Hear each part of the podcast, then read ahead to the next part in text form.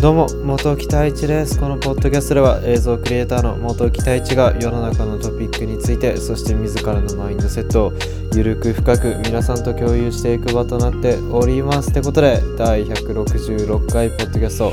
始めていきます。先ほど撮影から帰ってきました。今もう12時40分なんですけども、まあ、これはあの夜ですね。まあ、夜中の12時ということで、まあ、日をまたいでしまったんですけども。そうですね。今日の撮影はなかなかなんか自分の中では珍しい撮影というかなんか編集とか、まあ、完成する作品がすごく楽しみなんですけどもいつもとはちょっと違った感じになるのではないかと、まあ、自分でも思っているんですけど。まあ皆さんも楽しみにしていてほしいんですがあのロケーションなんですけどもその皆さん自分の本当に一番最初に、まあ、公開した映像「まあ、Where I Am」っていう、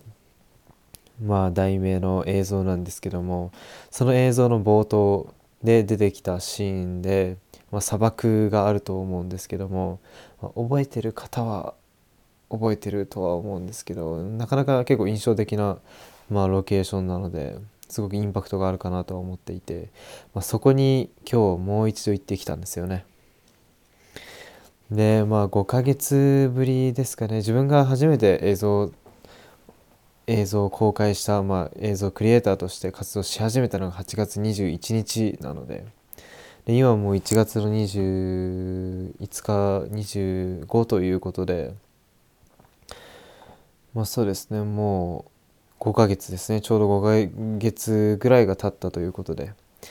まあ、5ヶ月ぶりに行ったんですけど、まあ、半年も経ってないんでそこまで懐かしいなとはなっていないんですけどでも、まあ、やっぱりすごく自分はここまでこの5ヶ月間長く感じていて正直、まあ、いろんなことを経験してきたっていうのもあるので。まあなんかすごい懐かしいなっていう感覚にはなりましたね。まあ、しかもやっぱり改めて行ってもすごく、まあ、面白いロケーションというかまあなんか砂丘なんですね一応あのえっと立山砂丘といって、まあ、千葉県の方にあるんですけども、まあ、自分の、まあ、自宅から自分の地域から約3時間高速アクアラインを使って、まあ、木更津の方まで行ってそこから下道だったんですけど、まあ、3時間ぐらいかけて行けるところなので、まあ、皆さんにも結構おすすめですね。結構景色だとかそういったものが好きな方は、まあ、おすすめなんですけども、まあ、今回自分は本当はもともとバーベキューをしようっていう形でそれをまあ Vlog 形式で作ろうかなと思っていたんですけども全く予定変更してもう立山の砂丘に行ってそこでまあ少し、まあ、映画っぽい撮影もしてしつつまあ最後に夕日夕日がマジで本当にすごかったです。今日は綺麗だった。オレンジ赤赤ですね。赤に近い夕日だったので。で、まあ、砂漠に、まあ、崖に、まあ、夕日っていう、まあ、ロケーションでもう映画ですよね。海外の映画なんじゃないもう日本じゃないじゃないかっていう思えるぐらいのロケーションなので皆さんにもぜひ行ってほしいなと思うんですよね。あんまり知られてないとは思うので本当に人が全然いないですし結構いいまあいいスポットかなと思うので、まあ、自然が好きな方はぜひ行ってみてください。本当に。でまあその崖の上で夕日をま見ながら夕日の、ま、海も見えるんですけどもま、夕日を見ながらそのコンロだけを持ってきてくれてたのでこの、まあ、キャンプ用のちっちゃいコンロなんですけども、まあ、そこに、まあ、お湯を沸かしてカレーの、まあ、カップヌードルを食べてまあもうこれほどカカレーのカップヌードルが美味しいと思ったことはないですね、まあ、すっごい美味しかったですね。でまあ目玉焼きとかもまあ本当に小さいそのフライパンがあったのでそれに、まあ、卵を突っ込んでベーコン突っ込んでもう目玉焼きにしてみたいな本当にバーベキューっぽいバーベキュー、まあ、キャンプみたいなプチキャンプですよねまあもうキャンプも自分個人的には結構好きなのでまあいい本当にいい時間が過ごせたなと思うんですよね。まあ、撮影もできたしまあもうほんまあ楽しかったしというまあドローンだけは飛ばせなかったのがちょっと痛いなと思うんですけどもドローンがすごく電波がそこなくて携帯の、まあ、ドローンが飛ばせなかったのと、まあ、あとは最後にやっぱりラーメンに行こうっていう話になってたんですけども、まあ、今こういったご時世の中でもう早く結構し、ま、お店が閉まってるっていう状態だったのでもうやってなかったんですね自分たちが帰った時には。なのでまあそこだけですね、まあ、ドローンとまあ、ラーメンが食べれなかった。あとはもう本当に完璧でした。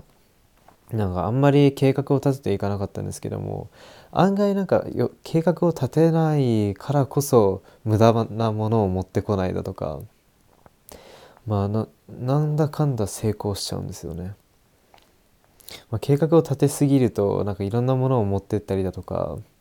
するのでで一つの、まあ、予定が崩れると一気に全部が崩れてしまうんですけど予定が予定を組まないでいくともともと予定がないので全てがなんか成功に感じてしまうっていうのもあると思うんですけど、まあ、でも今回は本当に楽しかったのでそうですね楽しく撮影ができたって感じで、まあ、皆さん是非楽しみにしていてください。ということで、まあ、本日のテーマに移るんですけど、まあ、本日のテーマは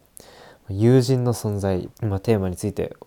まあ、お話ししていこうかなと思うんですけども、まあ、この友人についてはこのポッドキャストでは何回か触れているんですけどもテーマとして、まあ、今回もすごく友人の大切さというかそういったものを感じたので、まあ、再び皆さんに共有しようかなと思っていて。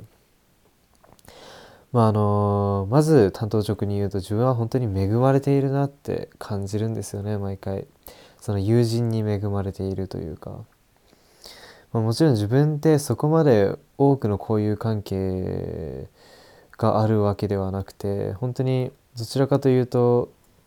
狭く深くって感じなんですよね。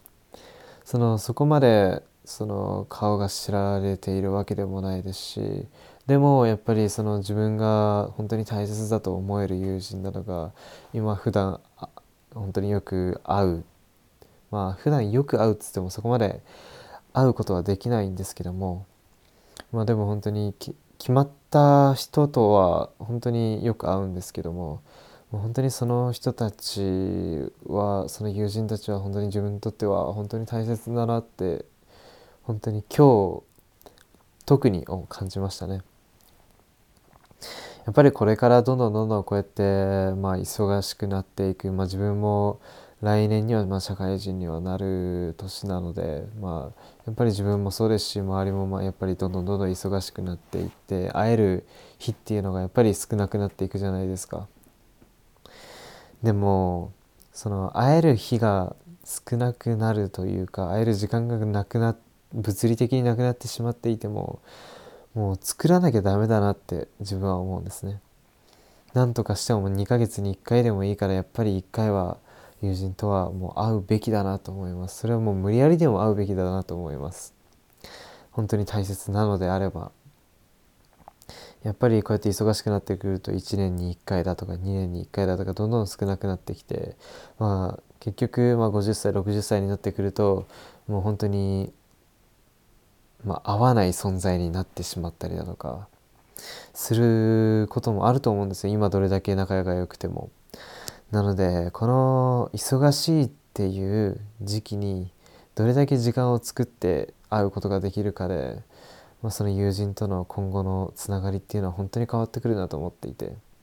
で自分は本当にこの今大切に思っている友人っていうものは本当にこのつながりは本当に切りたくないなと自分は思っているので本当にこれからもやっぱりそうですね。そのもうどれだけ忙しくてもそういった時間を作っていきたいなとすごく思います。でまあ今日友人と、まあ、2人で行ったんですけどもその友人ともまあ車の中で話していてやっぱりおじさんになってもかっこよく遊んでたいよねっていう、まあ、話をずっとしてずっとではないですけどまあしてまあ、していたんですね。もうその今と同じようにその車の中でまあ、車でどっかドライブに行って、まあ、今と同じようにはしゃいで遊んでみたいなそういった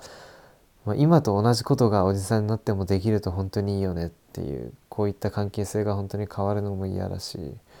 こういったものを保ちたいよねってすごいまあ話してた話しててで自分も本当にそう感じたんですよね。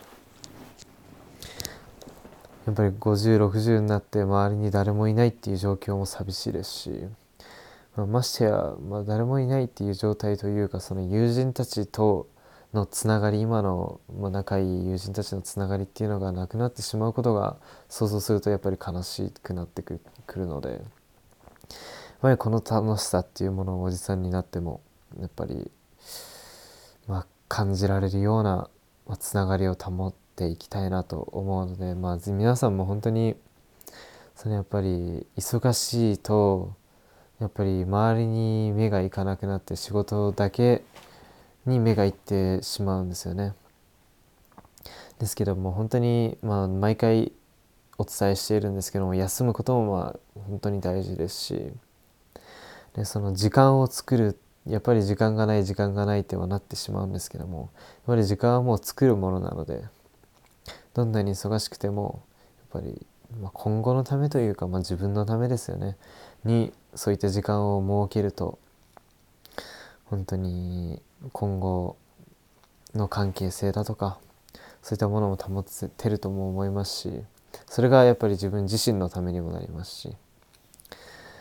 本当にこの友人の存在っていうものはすごく大切だなと今回思いました。まあ、なので皆さんもぜひ大切にしてほしいなと思います。これはもうもちろんその年齢問わずなんですけども年齢問わず本当に友人っていうものは完全に欠かせない存在だなと感じました。てな感じで、まあ、今回第166回ポッドキャストを終わらせたいと思うんですけども、まあ、今回の映像も、まあ、友人に少しお手伝いしてもらって、まあ、出演してもらっているのでそこもちょっと注目の点ではあるんですけども、まあ、ぜひ見ていただけると嬉しいので、まあ、また TikTok であったり Instagram、Twitter であったりそういったものも活動しているのでそちらもちょっと見てもらえたら嬉しいなと思っています。ということで、まあ、終わらしたいと思います。いつも聞いてくださっている方々ありがとうございます。それではまたバイバーイ帰らない僕は今旅に出たばかりなんだもう少し僕の背中を見守っていてほしいんだ。